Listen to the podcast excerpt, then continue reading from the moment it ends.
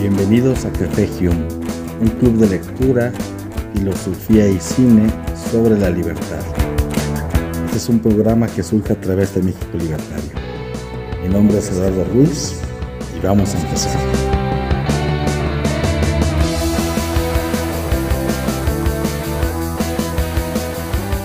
Un cordial saludo, estamos iniciando nuestros episodios de Café Hume y hoy vamos a platicar sobre una película muy interesante del año 2006 que se llama La vida de los otros. Para ello nos acompaña Ana Montes de Oca. Ana es vicepresidente de la Alianza Libertaria de Iberoamérica y bueno, vamos a compartir algunos puntos de vista sobre esta película. Ana, buenas noches, estás en Argentina, ya son 3 horas de diferencia, ya es un poquito tarde. Así que bueno, vamos a arrancar. Perfecto, sí, pero no hay problema, un gusto. Muchas gracias, Ana. Mi nombre es Eduardo Ruiz y vamos a arrancar. Quiero dar algunas impresiones muy generales sobre la película, sobre algunos aspectos que a mí me llamaron la atención y tratar también pues de compartir esta reflexión sobre lo que representa un estado totalitario. Aquí está ambientado en la Alemania del Este en el año de 1984. Pero retomando un poquito la película, La vida de los otros es del año 2006. Está dirigida por el director Florian Henckel, en la cual va a desarrollar. Está ambientada de una manera bellísima la película en el año de 1984 durante la Guerra Fría, donde la Stasi, este sistema de control o de espionaje que supuestamente se encargaba de salvaguardar la libertad de la población y proteger al pueblo, pues bueno, prácticamente hay un hostigamiento hacia un dramaturgo llamado Georg Dreyman. Aquí hay un elemento interesante. Este dramaturgo, este escritor de obras de teatro, comienza a ser un elemento sospechoso para la Stasi. Y en ese momento se prenden ciertas alertas, ciertas alarmas hacia un artista, hacia un intelectual, que va a vivir una serie de acoso alrededor de este periodo. De cierta forma nos va a mostrar la película lo que representa un estado de vigilancia comunista en aquella Alemania, en aquel Berlín del Este en el año de 1984. A medida que la historia comienza a desarrollarse, se comienzan a desarrollar prácticamente las situaciones de cómo se puede desenvolver un individuo en un estado donde la libertad es sumamente mínima. ¿Cuáles son las motivaciones del Estado justamente para perseguir a los individuos y coartar su libertad de expresión? La vida de los otros se puede interpretar de cierta forma como una crítica a esta naturaleza de la vigilancia que ejecuta un Estado en las relaciones humanas. Y a lo largo del desarrollo mismo se puede sugerir que esta forma constante de alineación representa la desconexión emocional que tienen los individuos con su entorno. Es decir, es un estado que lo quiere abarcar todo, que controla las necesidades, pero principalmente determina qué es lo que debe de pensar cada individuo. Curiosamente, al estar ambientada en 1984, pues nos retoma en gran medida a este mundo ya planteado por Orwell en la novela que lleva el nombre de ese año. Bueno, desde otra perspectiva podemos también entender que la vida de los otros se puede interpretar como una crítica a este estado constante de vigilancia. Por otra parte, se hace un estudio bastante detallado en los personajes, en la psicología de los personajes y principalmente la evolución que va a tener Bisler, que es aquel que está ejerciendo pues la acción de espía, la que está colocando micrófonos a este dramaturgo, y él va a comenzar a cuestionarse sobre por qué está haciendo esto. ¿Por qué está invadiendo esta privacidad? ¿Por qué a un personaje tan interesante como este dramaturgo tiene que reducirlo prácticamente a nada, a un enemigo del Estado cuando simplemente es un artista? Si bien esta película no está basada en hechos reales, podemos encontrar que hay mucho paralelismo con la realidad que se vivía en aquella Alemania comunista, en donde el Estado ejercía la vigilancia en todo momento. Es una obra de ficción, pero puede ser bastante verosímil con la realidad de la época en aquella Alemania oriental. Si bien la trama se desarrolla, como ya mencionaba, en el año de 1984, durante esta Guerra Fría y el dominio por parte de la Stasi, podemos ver que en la construcción como película, la dirección de Florian Henckel es maravillosa. Logra recrear una atmósfera sombría y opresiva que va a reflejar esta naturaleza de un estado de vigilancia en aquella Alemania comunista. La fotografía, el juego de la paleta de colores que usa el director, pues nos retrata esta asfixia que se vive en un entorno donde no hay libertad. Las actuaciones, como ya se mencionaba, bueno, a mí me parecen sumamente brillantes. No es una película que intenta retratar un mensaje moralino, sino que simplemente usa los elementos de la realidad para que el espectador, o en este caso todos aquellos que nos vayamos acercando a la película, nos cuestionemos los elementos de la libertad, nos cuestionemos también cómo es asfixiante este entorno, cómo hay una invasión hacia la privacidad, cómo la constante vigilancia puede intentar alienar a los seres humanos y principalmente aplastar sus emociones. De cierta forma es un, como el autor lo pretende hacer, es un retrato de lo que vivieron muchas y lo que se sigue viviendo en muchos estados todavía actualmente. Pensemos en Corea del Norte, pensemos en Cuba, pensemos en Venezuela, donde prácticamente el Estado lo abarca todo, y en este sentido, al ser un Estado tan gigantesco, pues va aplastando a los individuos, generando una verdadera amenaza a lo que corresponde a un sistema democrático y a una libertad social. Otro elemento que también me parece importante es por qué el director establece la persecución a un literato. Y me parece interesante porque en el mundo socialista, o en la realidad que se vivió en aquellos tiempos de la Guerra Fría durante el periodo hegemónico de la Unión Soviética en varios sectores del este europeo, el arte se entendía meramente como una expresión política.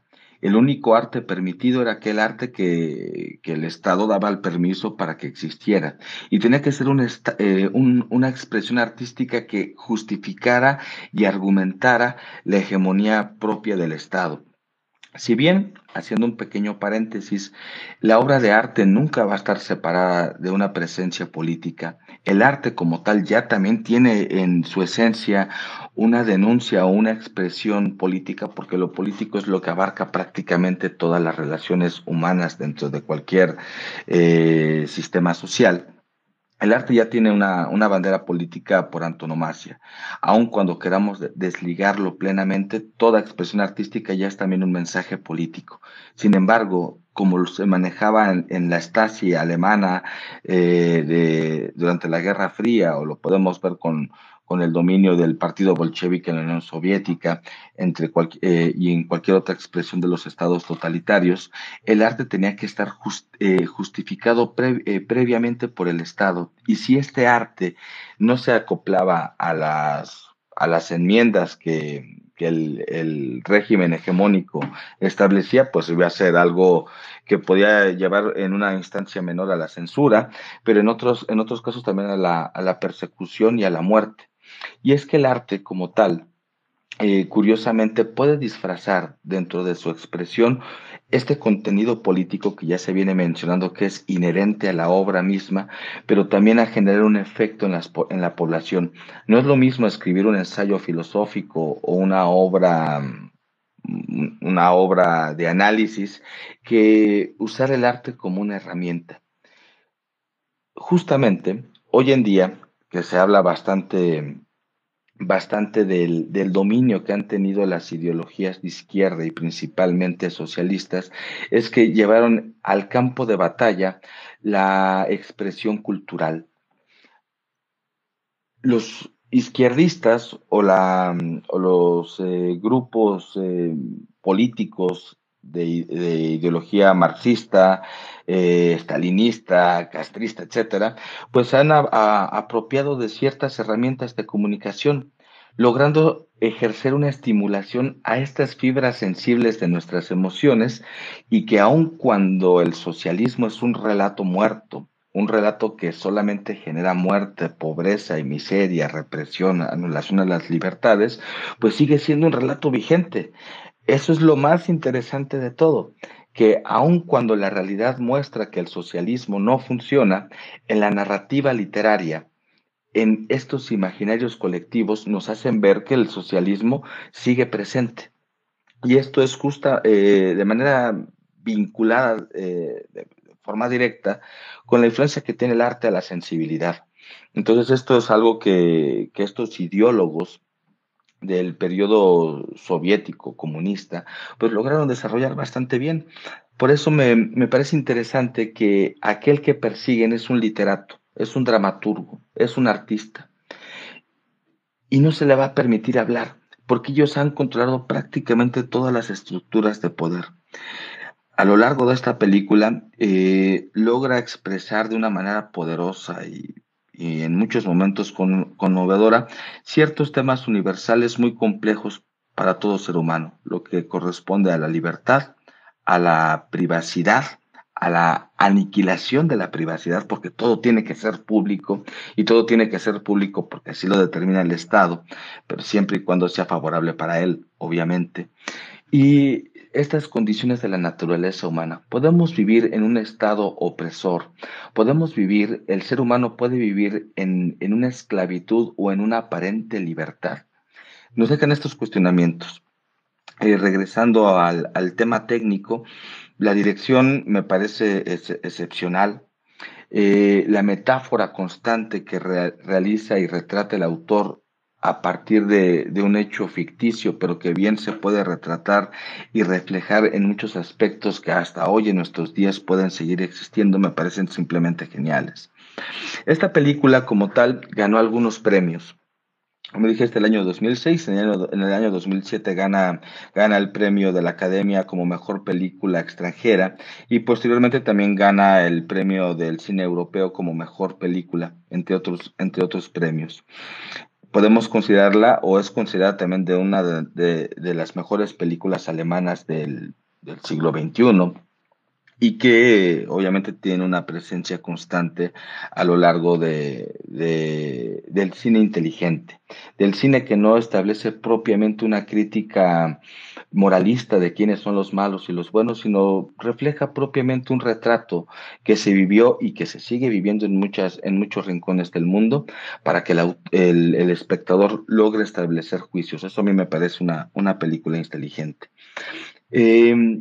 Se centra, como mencionaba, en la Stasi, que habría que simplemente recordar qué es lo que hacía la Stasi, también que era conocida como el Ministerio de Seguridad del Estado en aquella Alemania oriental.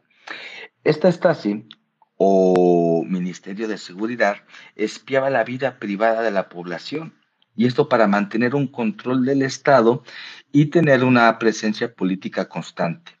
Identificaban a los que consideraban disidentes y obviamente iban a ser castigados. Esta policía, este Ministerio de Seguridad, se desarrolló a lo largo de toda la Guerra Fría, y en este caso estamos pensando en Alemania. Con el discurso que era una estrategia, una herramienta para proteger al pueblo. Le llamaban el escudo la Stasi era el escudo y la espada del pueblo, para proteger al pueblo del pueblo mismo, ¿sabes? Esto me parece bastante peculiar, porque finalmente era, cuando el Estado tiene tanto poder, pues puede hacer simplemente lo que quiera y volverse contra el llamado pueblo, pero con una expresión propia de censura, de privar de libertad a sus individuos. Bueno, esta vigilancia constante y la falta de privacidad tenían como objetivo crear un clima de miedo y desconfianza en la población, y a su vez así evitar cualquier tipo de expresiones o ideas opositoras al régimen. En Cuba sigue sucediendo esto. Nadie puede hablar en contra del régimen castrista porque inmediatamente son identificados como enemigos del pueblo y son llevados justamente a las cárceles. Hoy en día aquí en México las intenciones constantes que puede tener López Obrador, pues se refieren a esto, comenzar a dividir, comenzar a generar desconfianza de que son los buenos contra los malos para que el pueblo mismo se esté enfrentando y sea posteriormente un vigilante de los intereses del Estado. Y es una estrategia que se viene realizando desde los estados totalitarios y hoy en su evolución con los regímenes populistas, como el mencionado aquí, que no nos extraña, que también ya nos comentará Ana lo que sucedía, por ejemplo, en las dictaduras argentinas o lo que sigue sucediendo hoy en día con esos instrumentos, por así llamarlos, de inteligencia o de espionaje hacia la propia población. La única intención es salvaguardar el sistema político y permitir que esta forma hegemónica de poder se siga perpetuando a lo largo del tiempo. Bueno, ¿qué más podemos comentar para ir anunciando ya pues el cierre de esta primera intervención y darle la palabra a Ana? A mí me gustaría levantar un par de preguntas, porque la intención es que seamos también críticos y que logremos ampliar un poco más nuestra visión, porque si nos quedamos con la idea de que son los buenos contra los malos, pues estaríamos simplemente repitiendo un discurso, pero desde el bando opuesto. Yo quiero plantear una pregunta y quizá si alguien está interesado posteriormente, al igual que Ana, pues tratar de hacer un análisis. Yo quiero plantear la siguiente cuestión. Si bien este tipo de sistema de control, donde se anula la privacidad de los individuos, solamente puede ser propio de estados totalitarios, solamente puede ser propio de estados populistas, solamente puede ser propio de aquel mundo de la Guerra Fría donde existen dictaduras, porque yo podría plantear la siguiente cuestión. ¿Acaso el sistema capitalista no también juega un poco en ocasiones a este tipo de estrategias, pero desde otra perspectiva? Y me refiero cuando hay una invasión a la privacidad. Pensemos lo siguiente, si es posible argumentar que existen mecanismos de control similares a los utilizados por la Stasi en la actualidad, aunque con algunas diferencias importantes en cuanto a su naturaleza y objetivos. Pensemos que en el contexto actual, las redes sociales, así como la Internet, se han convertido en herramientas muy importantes para recopilar información y esta información llevada para analizar datos sobre las personas. Al hacer esto, puede utilizarse como una herramienta o un instrumento de control en el comportamiento de los individuos y poder influir en sus decisiones, tanto en el entorno político como en el entorno económico. Por ejemplo, en un sistema capitalista, el objetivo de este tipo de vigilancias, y creo que no es atrevido pensar que sí nos vigilan cuando escribimos nuestros intereses en Google, pues de repente nos comienzan a invadir con propaganda de que, no sé, yo quiero hacer un viaje a Argentina, por ejemplo, y de repente me empiezan a salir en páginas, pues, pequeños anuncios de ofertas de vuelos. Pero bueno, supongamos que esto es verdad, que yo creo que es verdad. El objetivo de esta vigilancia establecida por las redes tiene también el sentido de un control, de mantener cierto tipo de información, pero que también se puede llevar a tratar de justificar y entender un sentido político por parte de un Estado. De esta forma se pueden llegar a maximizar los beneficios económicos y también tener un cierto tipo de control sobre el consumidor. Recordemos un poco lo que pasó en el periodo de Trump, que prácticamente Trump hizo una campaña política a través de Twitter o a través de las redes sociales, ya no tanto en las pasarelas políticas. Entonces veamos cómo también estas herramientas modernas, tecnológicas, en estados libres, también pueden volcarse en contra de la libertad.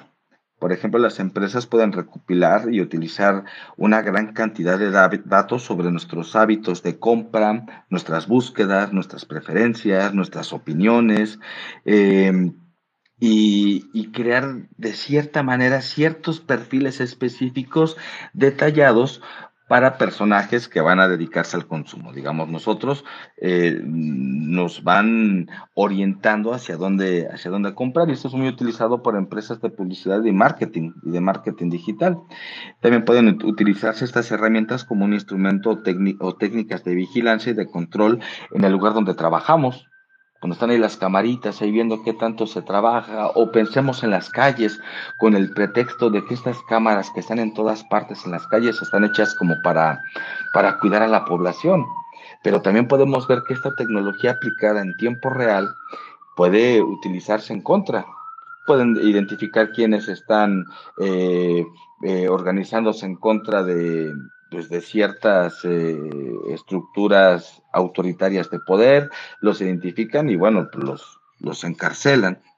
Entonces, estos instrumentos de vigilancia me parecen muy interesantes porque también pueden utilizarse para cuidar la actividad de los ciudadanos, justificando, como ya mencionaba, que se emplean como una medida de seguridad nacional, que sin embargo pueden ser llevadas a coartar la libertad de expresión y los derechos precisamente de nuestra libertad.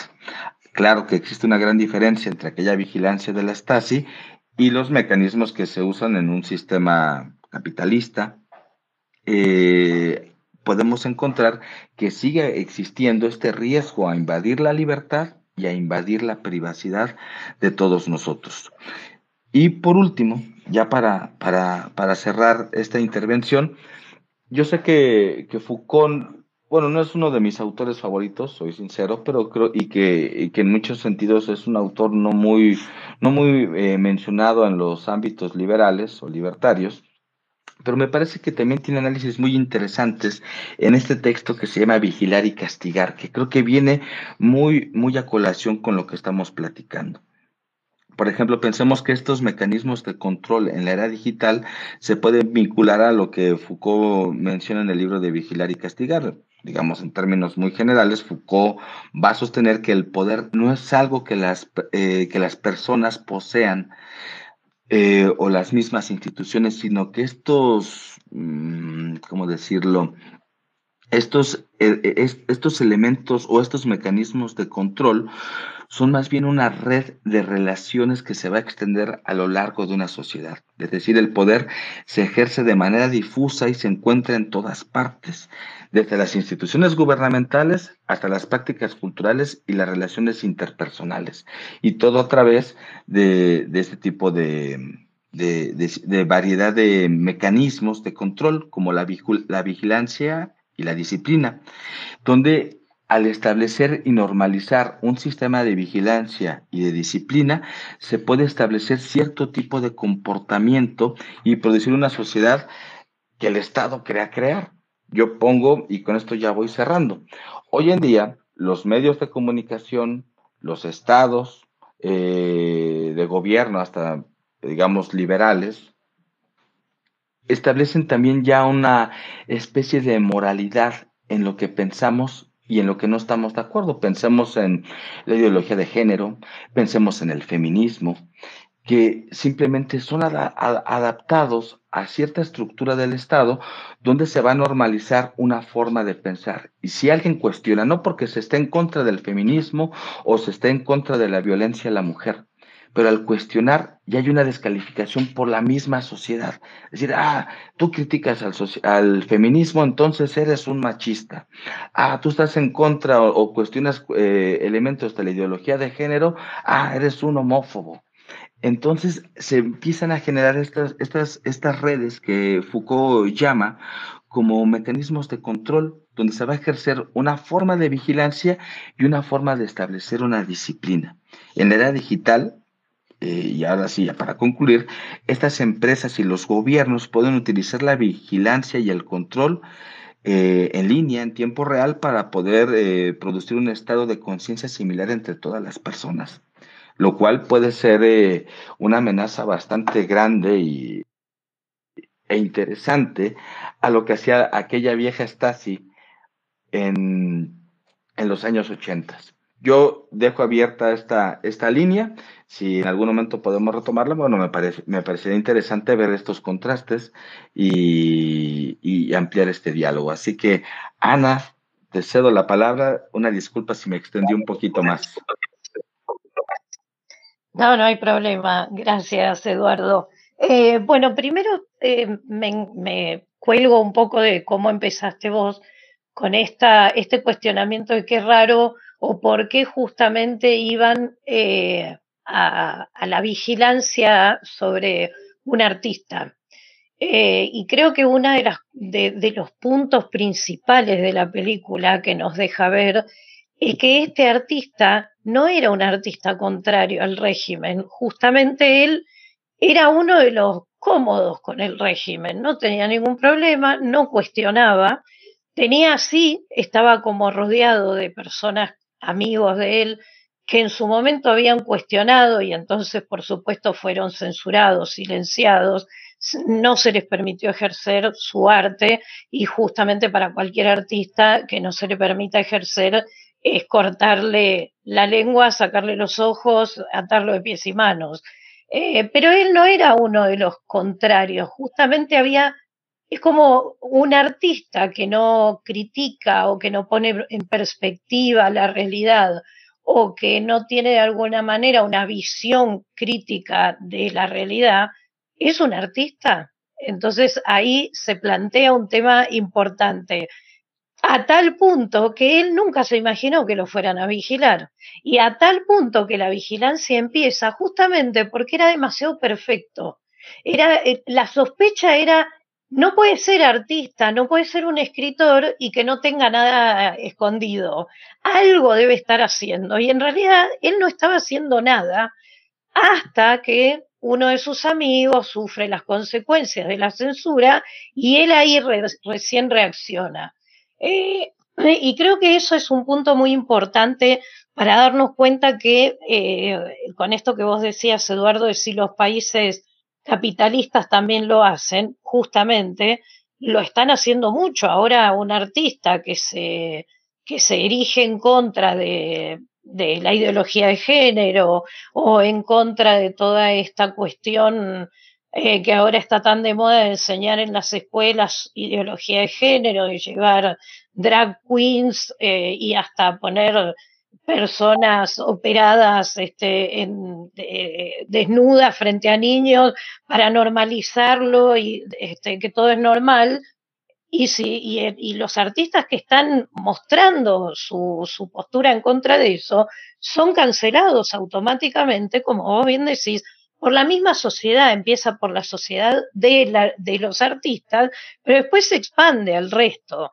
Y creo que eso es justamente lo que mostraba bastante la película. El amigo del escritor que termina sufriendo, no quiero spoilear la película, que termina sufriendo las consecuencias de haber sido censurado, sufre mucho más el ver que su amigo no critica el régimen y no critica lo que con él hicieron. Y va y le dice: bueno, sí, pero hay esperanza, ya va a pasar, ya se van a dar.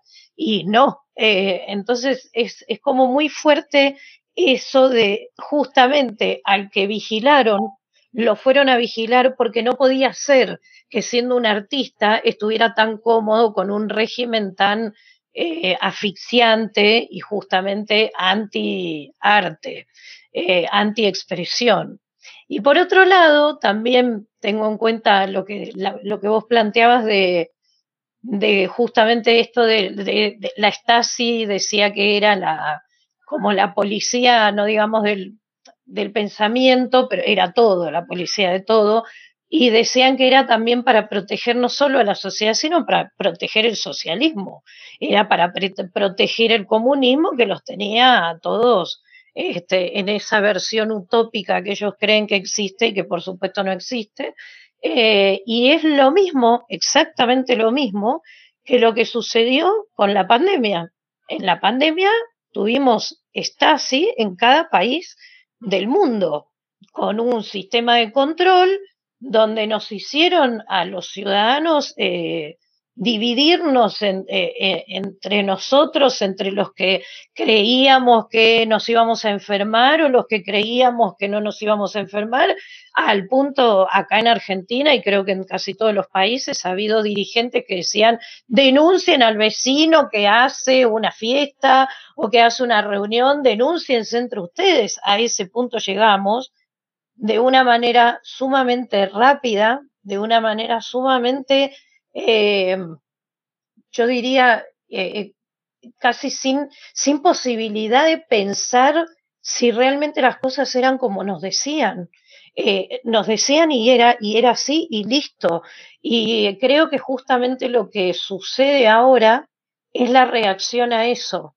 Lo que sucede ahora, ¿a qué voy? No digo solamente políticamente, que en muchos de nuestros países justamente los movimientos libertarios, liberales, están creciendo mucho, justamente porque son una reacción a los autoritarismos y a todas estas estos adoctrinamientos que venimos viviendo, a estas cancelaciones de que el que no piensa como el que está en el poder es una pátrida, un cipayo, un antipobre, un facho de derecha, un neoliberal y todos estos adjetivos que nos ponen.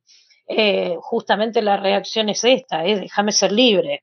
Déjame que piense lo que quiera, déjame que viva como quiera, déjame que tome las decisiones sobre mi propio cuerpo, incluyendo si me vacuno o no me vacuno, déjame que yo decida si estoy de acuerdo o no con la educación que le brindan a mi hijo. Lo que está sucediendo en Estados Unidos con la educación es una muestra sumamente importante de la necesidad de liberación que tenemos todos en estos momentos, post pandemia, porque la pandemia ellos creyeron que nos ganaron y finalmente pasó lo que era obvio: a toda acción le corresponde una reacción, y la reacción es esta, es la libertad.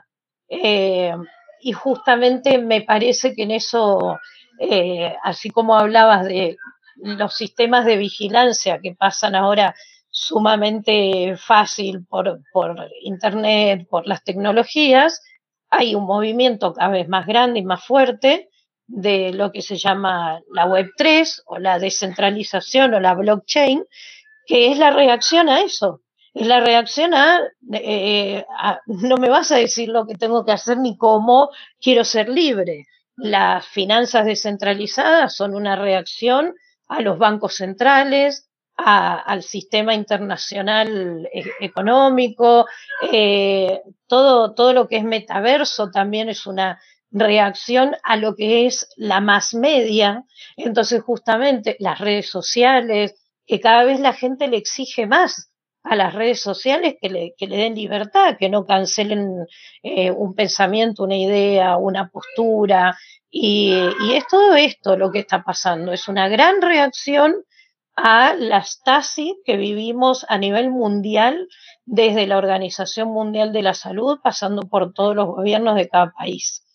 Y el otro punto que me parecía muy importante de la película es que muestra que la persona que vigila, la persona, este agente de la Stasi, una persona fría, casi incapaz de demostrar sentimientos y todo, a partir de vivir la vida de los otros, de aquellos a los que espía y a los que sigue casi 24 horas del día por una obsesión personal que tenía también, empieza a darse cuenta de la doble vara, empieza a darse cuenta de cómo sus mismos superiores hacen chistes sobre lo que se supone que tienen que defender y lo critican ellos, empieza a darse cuenta de que va mucho más allá de simplemente intentar cuidar el sistema o el statu quo, sino que va directamente a una cuestión más de castigar, justamente como Foucault. Castigar al que piensa de otra manera, castigar y siempre sospechar que alguien pueda llegar a pensar en la libertad. Esto de que sea un escritor que no está en contra, Justamente, es sospechoso, ¿por qué? Porque desde, podemos remitirnos también a Fahrenheit 451, cualquiera que lee se libera. La lectura en sí es liberadora porque nos enseña otros mundos, otras posibilidades, no ese cuadradito chiquitito que justamente es el comunismo, donde para evitar que la gente se escape la tienen que perseguir, atar y enjaular. Que es justamente lo que hacen, enjaulan y no permiten que nadie se escape. Y me parece que es muy actual ese debate, justamente porque nosotros vemos como, por ejemplo, acá en Argentina, el populismo de los Kirchner ha cooptado casi todo el ambiente artístico. Son muy pocos los artistas que se animan a ir en contra o a decir que no son kirchneristas, porque además los únicos que consiguen trabajo son los que están a favor del kirchnerismo, son los que, pero no solo que están a favor por una cuestión ideológica que es, de convicción, que sería absolutamente loable, sino que es porque les pagan para... Y no es que les pagan para decir estamos a favor del kirchnerismo, sino que saben que solo pueden trabajar si son kirchneristas. Solamente se les da trabajo a los kirchneristas. Y hablamos de una democracia donde acá sí se votó a Alberto Fernández, y por más que ahora tenga la peor imagen de los presidentes, creo que es peor incluso que la de Maduro casi, fue votado democráticamente, fue electo como corresponde, acá no se puede hablar de fraude electoral, ni de... no, y sin embargo se manejan de esa manera. La ficción, los actores de novelas, de películas, todos están financiados con el impuesto de todos los argentinos, todos.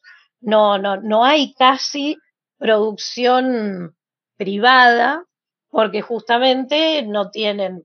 Hay algunas excepciones donde hay algunos incentivos económicos para producciones audiovisuales, pero en general está toda manejada desde el gobierno y financiada con los impuestos de todos los argentinos. Entonces, vivimos casi una realidad muy parecida, aunque nosotros no querramos aceptar que estamos viviendo bajo un régimen donde hay una Stasi del pensamiento, una Stasi de...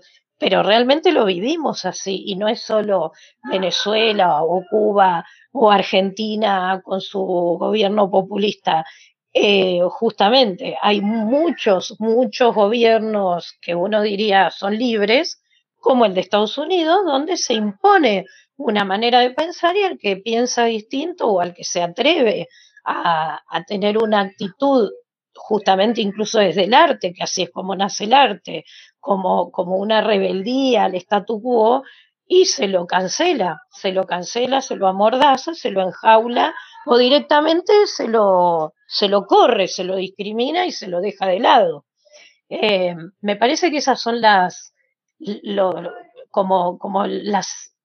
el pensamiento, lo que más deja la película, no me sale la palabra ahora, la lección que nos deja la película, que es muy fácil imponer una ideología y es muy fácil encarcelar a los individuos y pasar por encima de las libertades con un discurso que justamente es propaganda, que eso es.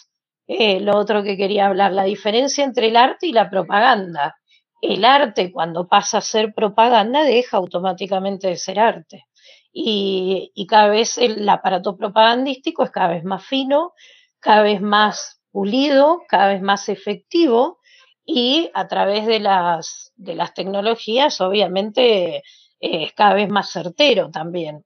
Entonces, pero yo creo que hay una esperanza, porque justamente está empezando a generarse la reacción de los jóvenes, por eso las ideas libertarias también comulgan tanto entre los jóvenes, porque son los primeros que tienen ese espíritu de visión crítica, de decir por qué tiene que ser así, De hecho, en la película, el único que en algún momento cuando el vigilante da clase, hay uno que se anima y le dice, pero eso es inhumano, y es un joven.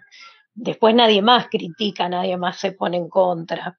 Me parece que hay una esperanza a través de las ideas de la libertad, que justamente por eso los jóvenes las abrazan tanto, porque ellos son además los que están empezando a abrir el próximo mundo con la inteligencia artificial, con todo lo que es la tecnología descentralizada, para evitar justamente el poder en pocas manos.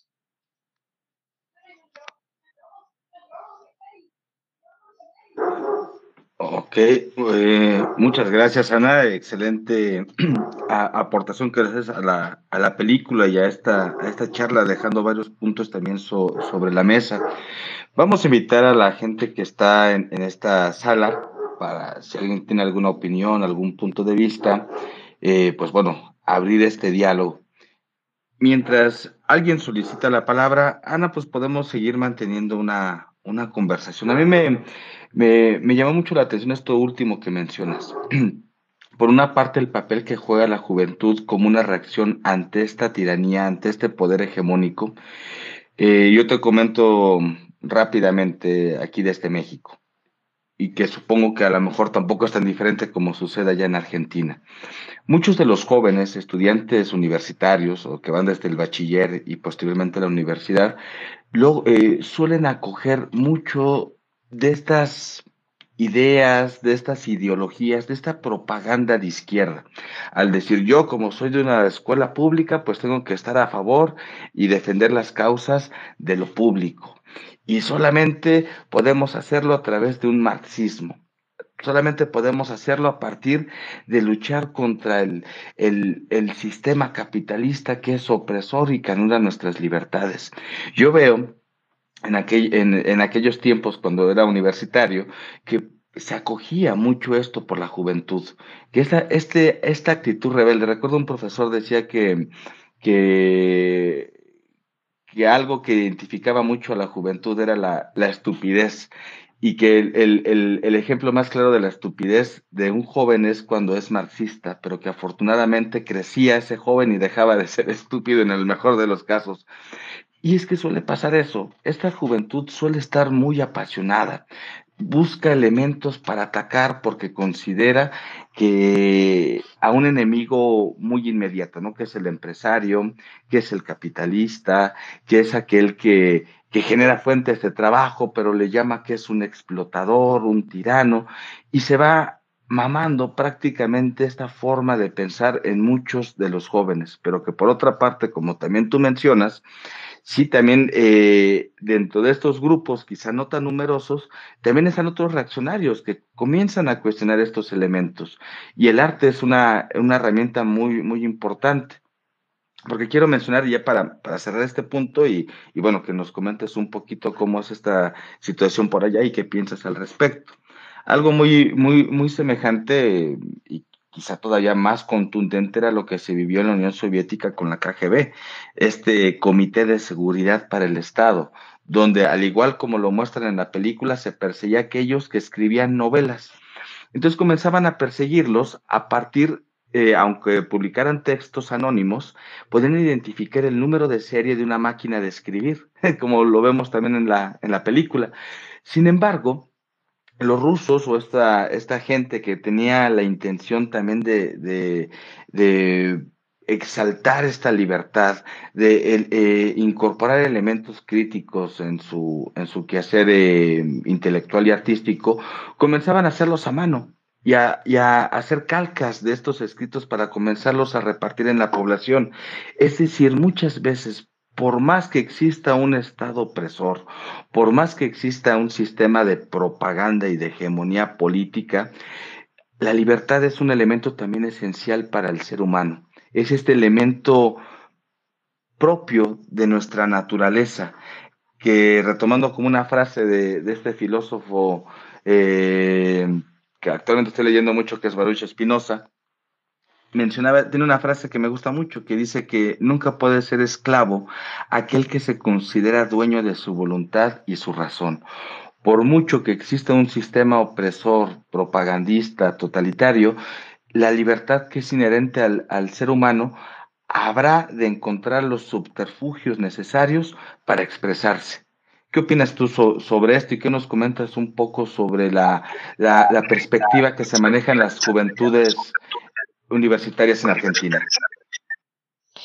Bueno, sí, en Argentina, por supuesto, las universidades, incluso, bueno, ya todos los niveles de educación son centros de adoctrinamiento socialista, comunistas, pero hay dos problemas de los que pergeñaron durante décadas esta subversión de la educación. Que la subvierten convirtiendo la educación en adoctrinamiento. Por un lado, el avance de las tecnologías que hace que ya si dentro de una universidad no hablan de autores liberales, no importa, los ven en YouTube o los ven en TikTok o los ven en Twitter y se enteran. Y por otro lado, que a mayor nivel de pobreza, por supuesto, menor nivel educativo. Entonces, hace 50 años, los marxistas eran los más leídos, los más instruidos, todos los zurdos estudiaban mucho, eran los nerds de entonces. Y ahora no, ahora son los que no saben, los que no leen nada, el que acá en Argentina les decimos agarra la pala porque no quieren trabajar o nunca vieron a nadie de su familia trabajar porque viven de asistencialismo varias generaciones. Entonces, a menor nivel educativo, por supuesto, menor capacidad de reacción y menor capacidad de pensamiento y de raciocinio. Por eso me remitía también a Fahrenheit, a Ray Bradbury, cuando él escribe esa maravillosa distopía donde los libros se queman porque hacen pensar a la gente. Y lo importante es que la gente no piense. Y todo lo que es la agenda del Foro de San Pablo, del Grupo de Puebla, toda la agenda comunista, socialista o castrochavista, es que el pueblo piense cada vez menos, porque justamente de esa manera es mucho más fácil controlarlo. Entonces es mucho más fácil decir, apareció un virus que no sabemos de dónde es, pero los va a matar a todos. Yo tengo esta discusión con mi familia. No hay un político que haya muerto de COVID. No, creo que no solo en Argentina, un político importante, digo, no sé, algún senador, algún vicepresidente o presidente o ministro, no hay uno. Entonces, bueno, digamos, cualquier persona con un poco de lectura encima se da cuenta que es una cuestión estadística, es una cuestión absolutamente improbable, que es justamente acá que les decimos la casta, son una casta que están exenta de una enfermedad, no. Entonces todo eso hace que la juventud que tiene este acceso a redes sociales, porque hasta el más pobre tiene Facebook o tiene TikTok o tiene Instagram y le llega el mensaje y empieza a abrírsele la cabeza y empieza a darse cuenta de que las cosas no son tan como le dicen o como creía que eran, o como les decían en la escuela o como le dicen en la facultad. Y creo que eso justamente es como la inteligencia artificial, que por más que ahora hayan pedido frenarla, no se puede frenar, ya está. Ya se puso la semilla, se la regó, se la puso al sol y ya está. No hay forma, no hay forma de sacarla porque además está descentralizada. Entonces, cuando vos tenés algo descentralizado, como son las redes sociales y los mensajes que llegan a cada uno de los celulares de los seres humanos de la Tierra, y no vas a poder hegemonizar el mensaje. Es muy difícil lograrlo. Por eso creo que los jóvenes están como reaccionando y de hecho, bueno, los jóvenes que quieren trabajar y los jóvenes que se están dedicando a investigar y aprender todo esto de las nuevas tecnologías y del mundo nuevo, no van a la facultad, no les importa un título, porque ya saben que es un centro de adoctrinamiento más, entonces son la mayoría de ellos autodidactas, se hacen su propio camino, se forman y fundan sus propias empresas, sus propios emprendimientos, y creo que nos están mostrando justamente que están podridos, que están hartos. Muy interesante. Quiero recordar que estas grabaciones de podcast o estos programas en vivo son posteriormente editados y son almacenados como podcast en Spotify, por si quieren volver a escuchar el programa con Ana, así como los programas que hemos ya realizado a lo largo de cierto tiempo. Ana, mencionas algo muy interesante, que bueno, a mí me resulta un tema de mucho interés, que son las inteligencias artificiales. Y todo esto en relación a la película, que siempre tiene que ver el elemento de lo público y lo privado, lo permitido y lo no permitido. Por ejemplo, de cierta forma, como bien mencionas, estas herramientas digitales, estas herramientas llamadas de inteligencia artificial, pueden potencializar muchísimo la libertad de los individuos al tener un desarrollo autodidacta, al utilizarlas también como estrategias para poder emprender un propio negocio, para salir del status quo que establece un sistema político, etcétera. Pero también, ¿cómo podemos entenderlo? Porque creo que también hay otro elemento de cómo las herramientas digitales tanto pueden ayudar a la libertad como a limitarla en algunos otros aspectos. Mencionaba hace ratito sobre, por ejemplo, lo que hacen las empresas o los gobiernos al utilizarlas como herramienta de vigilancia y de control, que esto puede poner en peligro la expresión y la privacidad, la libertad de expresión y la privacidad de los individuos, y que al mismo tiempo puede amenazar las mismas democracias y los derechos humanos, porque se van a ir personalizando cierto tipo de algoritmos para transmitir una información o sustentar una información. Te pongo un ejemplo. Hay un caso de un tipo en Canadá que tiene esta persona tiene 56 años y se identifica como una niña de 6 años. Yo le pregunté a ChatGPT que si una persona con estos patrones psicológicos y de conducta, la debemos de entender como alguien que tiene alguna anomalía mental, que realmente requiere una ayuda psiquiátrica, o si realmente es una persona a quien debemos de respetar y tomar en serio. ChatGPT, al hablar de la palabra de identidad, dice que debemos de respetar totalmente cómo alguien se identifica y que no conlleva ningún tipo de peligro, siempre y cuando haya un respeto al otro, etcétera, ¿no? Pero digamos, aquí está este hombre de 56 años que se identificó como una niña de 6 años o 5 años, posteriormente fue adoptada por un matrimonio, adoptado legalmente. Entonces, no es tan fácil el asunto, ¿no? Pareciera que a veces estas inteligencias artificiales, que es lo que decía Elon Musk, que a veces pareciera que ChatGPT es bastante woke, bastante políticamente correcto, y que hay que detenernos un poquito antes de liberarlas. ¿Qué piensas tú al respecto? Bueno, yo he estado en varias charlas con expertos en inteligencia artificial y todos concluyen, y por eso justamente todos estos CEO, desde Elon Musk hasta incluso el propio CEO de OpenAI, firmó esa carta de que hay que frenarla, porque lo que se dieron cuenta es la inteligencia artificial. Primero, son 380 programas de inteligencia artificial. ChatGPT es el más conocido, es uno de ellos, pero hay muchísimos. Entonces ya desde ese punto es imposible frenarla. Pero ¿cuál es el miedo que tienen?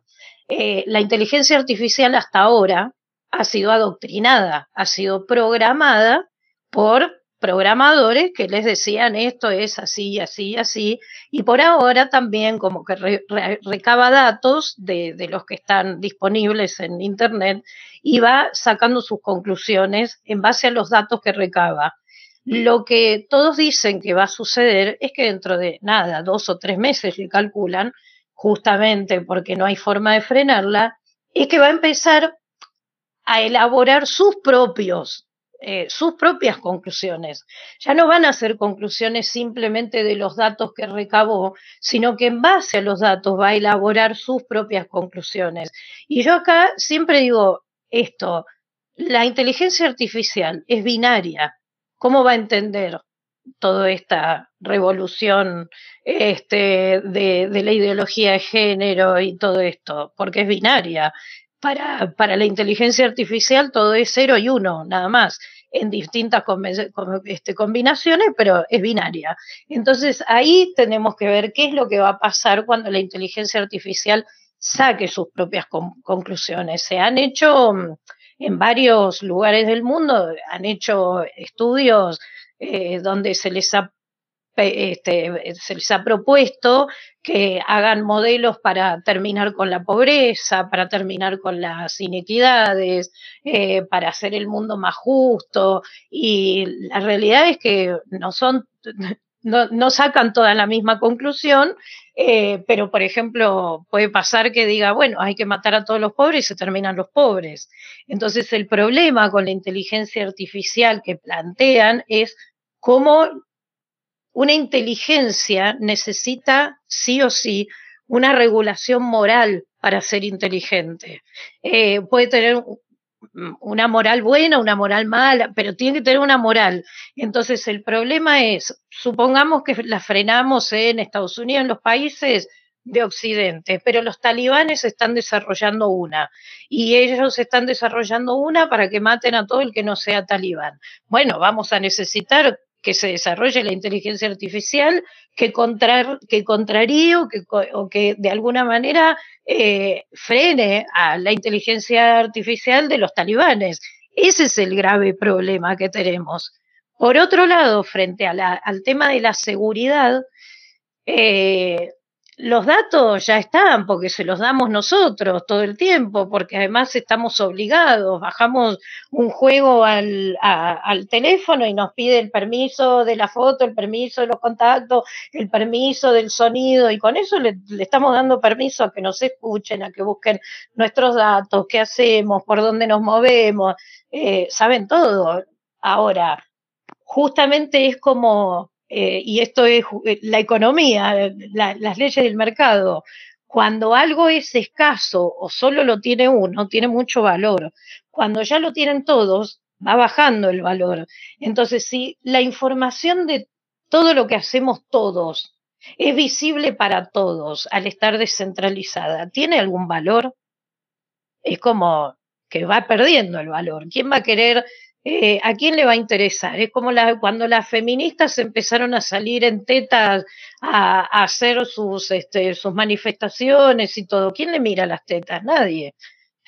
A nadie le importa ya.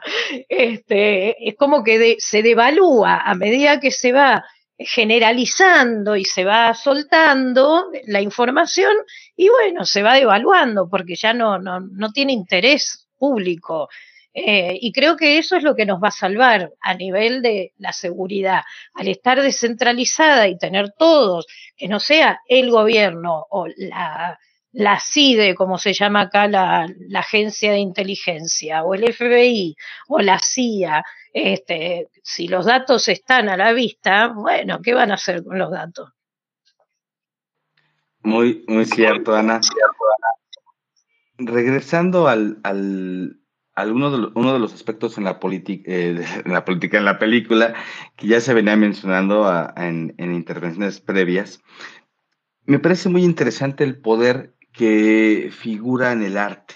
Hoy estamos hablando en nuestros tiempos, en el siglo XXI, sobre una forma de salida para contrarrestar todo ese tipo de hegemonías políticas represoras a través de de los mecanismos digitales o a través de la inteligencia artificial. Pero en la película nos menciona también el poder que juega el arte.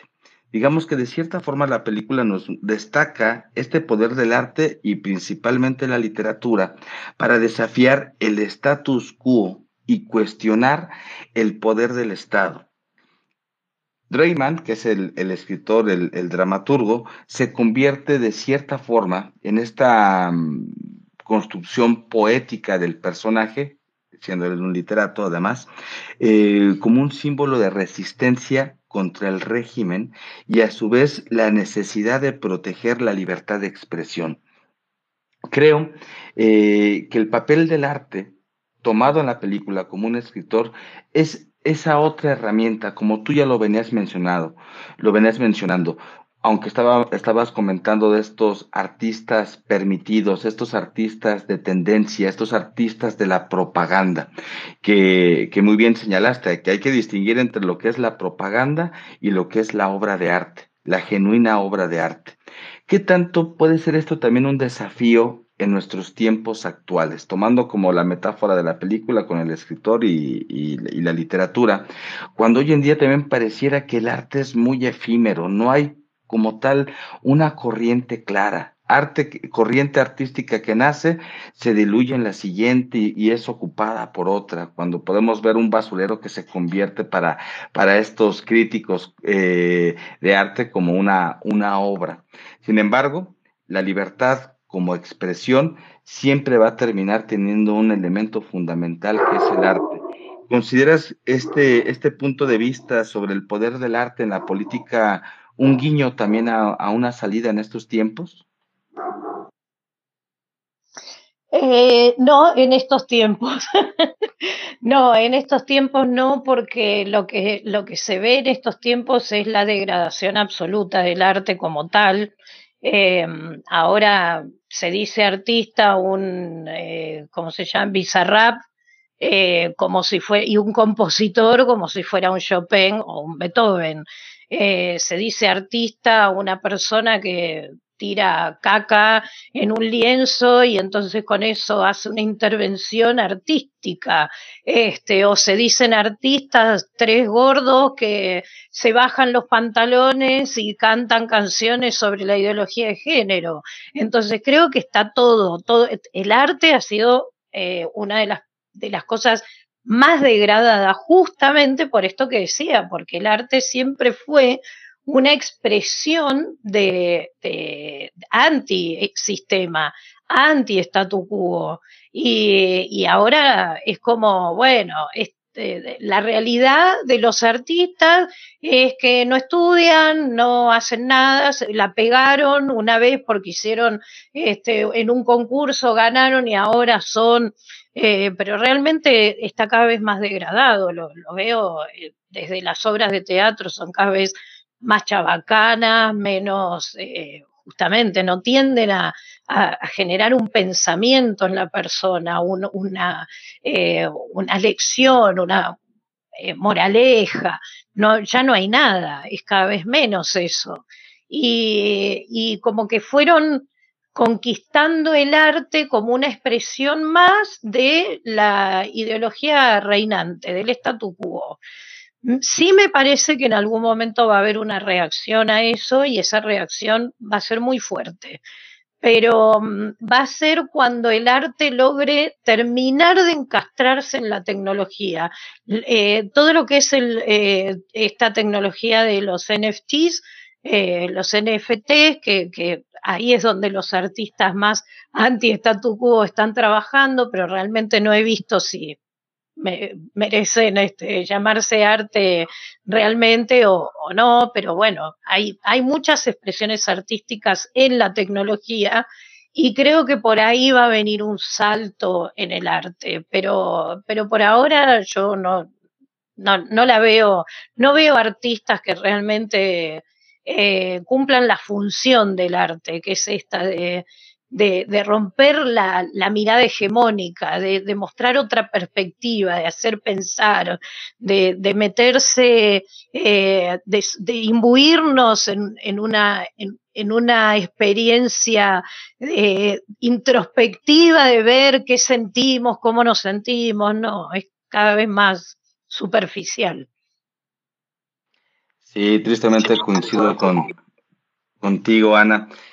Nuevamente, acercándonos al que posiblemente sea el tema central de la película La vida de los otros, podemos pensar también lo siguiente, y bueno, yo considero esto, pero me gustaría saber tu opinión, sobre si esta película está sugiriendo que la libertad es un valor fundamental que debe ser protegido, que incluso en los regímenes políticos que son asfixiantes, que son aniquilantes de la libertad individual, que aún dentro de estos regímenes políticos que exaltan la idea de justicia y de igualdad dentro de una sociedad, tenemos todavía la esperanza a no caer presas justamente de esta aniquilación, de la muerte de la libertad, que la libertad no puede morir.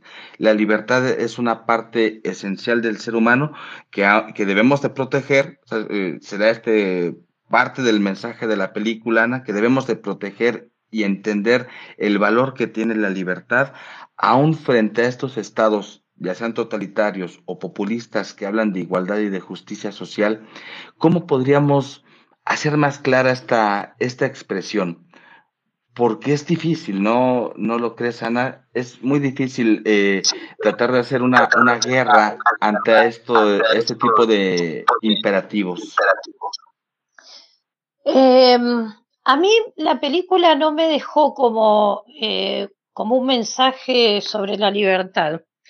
Me parece que de hecho trata bastante poco el tema de la libertad. Si bien trata el contrario, la opresión o la vigilancia extrema o el autoritarismo extremo, no trata sobre la libertad, pero sí trata sobre la moral de no meterse, de no ser quien para vigilar al otro, porque en sí el protagonista de la historia es el vigilante, no el vigilado, y el vigilante es el que de alguna manera termina salvando al vigilado y se redime, y aún siendo esa persona gris que no valió nada nunca, porque él se daba cuenta que no había valido nada nunca, no era una persona importante, ni en el régimen ni fuera del régimen, termina siendo salvado por el arte del artista y redimido, porque él en el momento en que nota la inmoralidad de lo que sucede, busca redimirse. No sé si lo hace, porque viste que es como medio ambigua, si lo hace por amor, si lo hace por convicción, pero en algún momento él salva a su vigilado, y creo que ese es el mensaje, es un mensaje moral, y creo que incluso por eso se llama La vida de los otros la película, porque es ¿quién soy para meterme en la vida del otro? ¿Bajo qué precepto moral me voy a meter en la vida del otro? Pero me parece que ahonda mucho más en eso, en la moral, que en la libertad, porque en ningún momento como que se cuestiona la falta de libertad. Ahora sí hay un punto que a mí yo la volví a ver porque la vi en el 2007 creo, y la volví a ver este fin de semana, que cuando el hombre que ha sido degradado por lo que hizo, termina abriendo las cartas como le había prometido su jefe, y un compañero le dice se cayó el muro, y él corrobora, porque escucha en la radio que el muro cayó, él lo primero que hace es levantarse e irse. O sea, ahí él toma conciencia de que ya todo lo que está haciendo no tiene el más mínimo sentido, entonces se levanta y se va de su lugar de trabajo. Se da cuenta que él está libre en ese momento. Pero la liberación en sí viene con el reconocimiento después, al final de la película. Sí, definitivamente me parece muy, muy, muy interesante lo que planteas, porque es verdad, es más bien despertar este juicio moral sobre aquel que se apropia de la vida del otro, aquel que está siguiendo un trabajo, ¿no? Él está haciendo su trabajo y lo está haciendo muy bien. Y al final comienza a tener una reflexión o una transformación como personaje al cuestionarse, al comenzar justamente a reflexionar. Que sin embargo, Ana, pienso que el elemento de la libertad, si bien no es mencionado del todo claro, sabemos que el vigilante es alguien que hace su trabajo, es un hombre que no es libre, es alguien que sigue instrucciones y que está como tal a partir de las órdenes y que él coincide plenamente que su trabajo es el correcto, moralmente. Sin embargo, el hombre que es libre es el hombre que crea. Y a partir de su creación, que él no tiene ni siquiera idea de lo que está pasando hasta cierto punto de la película, esa acción libre de crear, de escribir, es lo que le va a dar a ese otro la conciencia para poder establecer un juicio moral y poner en crisis sus propios valores. Pero sí tienes toda la razón, me convence bastante lo que mencionas sobre que incita a pensar moralmente sobre las acciones que está haciendo un hombre determinado. Un hombre que no es libre, un hombre que sigue instrucciones, mientras que está este otro hombre que es un escritor, que es un artista, que a partir de lo que está desarrollando, escribiendo su obra de teatro, logra permitirle a ese otro reflexionar. No sé, me parece una alegoría muy bella. Sí, sí, por eso justamente, sin spoilear la película, pero el final es justamente cuando él es libre. Porque él veía justo, como vos decís, él vigilaba al otro que era libre, pero él no era libre.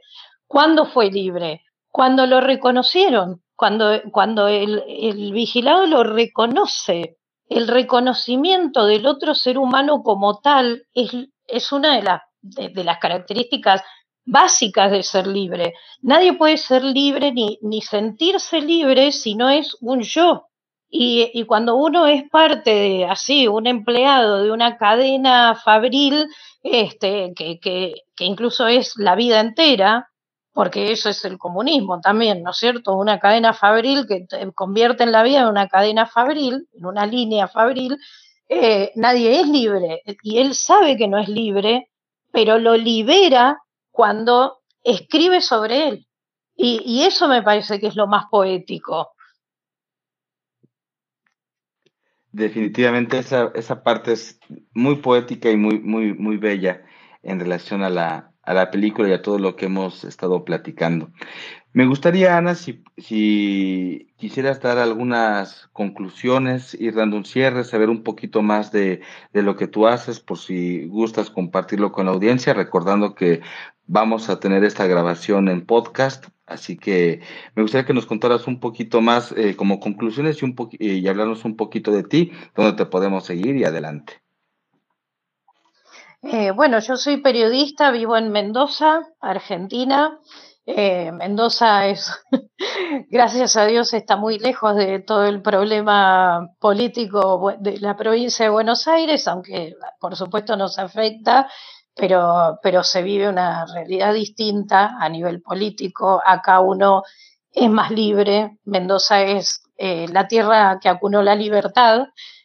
San Martín cruzó los Andes por San Juan, pero en realidad se armó todo acá. Fue gobernador de Mendoza y nosotros tenemos mucho a flor de piel el tema de la libertad y somos muy respetuosos de la libertad ajena.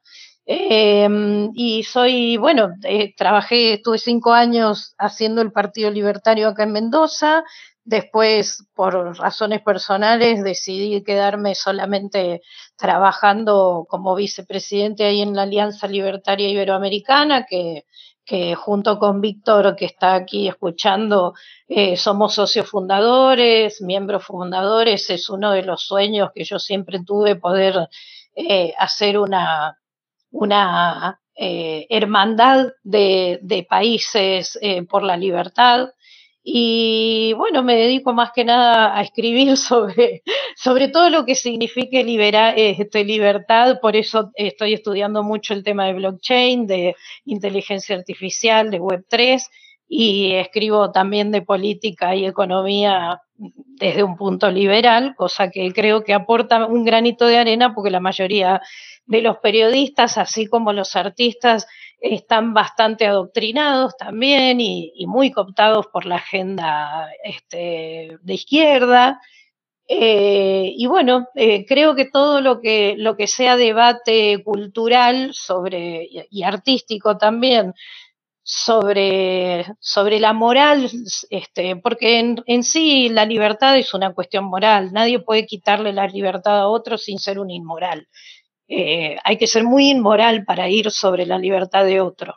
Entonces, creo que es muy bueno lo que hace México Libertario, siempre se lo digo a Víctor, es increíble, la batalla cultural que ustedes hacen es maravillosa y bueno, como conclusión, les agradezco muchísimo invitarme a participar de este espacio.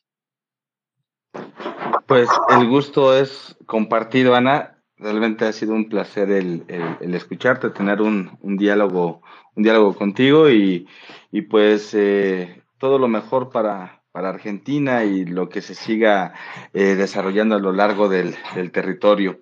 Yo te mando un fuerte saludo, un saludo también para Víctor, que como bien mencionas es un luchador incansable de estos espacios para dar apertura a reflexionar inteligentemente sobre temas que son muy relevantes. Así que Ana, bonita noche por allá en Mendoza, ya son las 12:30.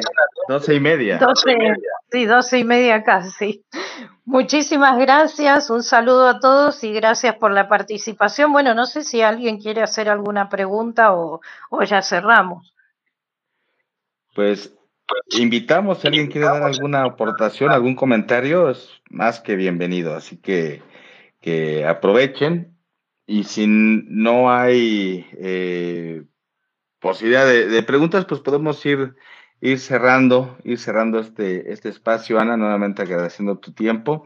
Pasa una bonita noche. Muchas gracias. Gracias y buenas noches para todos. Buenas noches y un bonito inicio de semana. Nos estaremos escuchando el próximo lunes a las 8 de la noche en Café Hume. Así que bueno, un cordial saludo a todos. Mi nombre es Eduardo Ruiz y hoy estuvimos platicando con Ana Montes de Oca. Hasta pronto y bonito inicio de semana. Bye.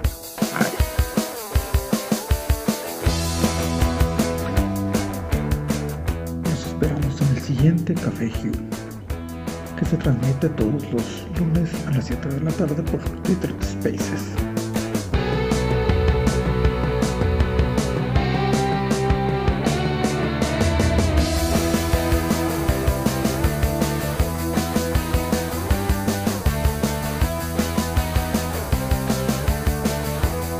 El tema de entrada es de Juan Tolentino y el grupo Sex Sabbath, y agradecemos especialmente a Roberto Uranes.